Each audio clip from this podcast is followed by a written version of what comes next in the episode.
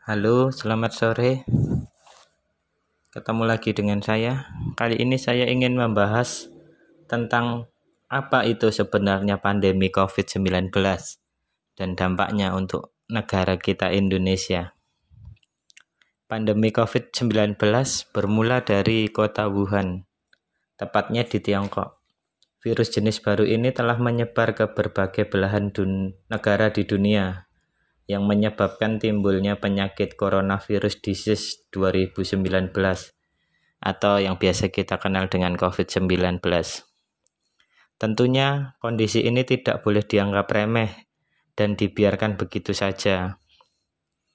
WHO pun juga sudah menetapkan pandemi COVID-19 sejak 11 Maret 2020 yang lalu. Pandemi sendiri merupakan sebuah epidemi yang telah menyebar ke berbagai benua dan negara, umumnya menyerang banyak orang. Sementara epidemi sendiri adalah sebuah istilah yang telah digunakan untuk mengetahui peningkatan jumlah kasus penyakit secara tiba-tiba pada suatu populasi area tertentu. Pasalnya, istilah pandemi tidak digunakan untuk menunjukkan tingginya tingkat suatu penyakit, melainkan hanya memperlihatkan tingkat penyebarannya saja. Sebelum pandemi COVID-19 ini menyerang, pada tahun 2009 yang lalu pernah merebak juga virus yang bernama flu, flu babi. Dampak virus COVID-19 di Indonesia pun tak hanya merugikan dari sisi kesehatan saja. Presiden Joko Widodo juga mengatakan bahwa virus Corona sangat berdampak pada perekonomian di Indonesia. Bukan hanya karena produksi barang saja yang terganggu, tetapi investasi pun juga terhambat.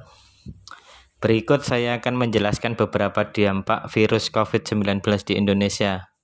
Yang pertama, beberapa barang menjadi mahal dan langka untuk ditemukan. Yang kedua, para jemaah Indonesia pun batal untuk berangkat umroh pada tahun ini. Yang ketiga, kunjungan para wisatawan mancanegara pun menurun untuk berlibur ke Indonesia.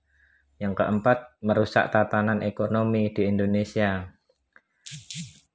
Dan yang kelima, impor barang menjadi terhambat. Itu tadi bahasan saya mengenai pandemi COVID-19 besar, 19 beserta dampaknya yang bisa kalian ketahui. Demi mencegah penyebaran virus COVID-19 ini, sebaiknya kita semua juga selalu menjaga kebersihan, kesehatan, dan jangan lupa memakai masker apabila melakukan aktivitas di luar. Oke, sekian dulu dari saya. Terima kasih.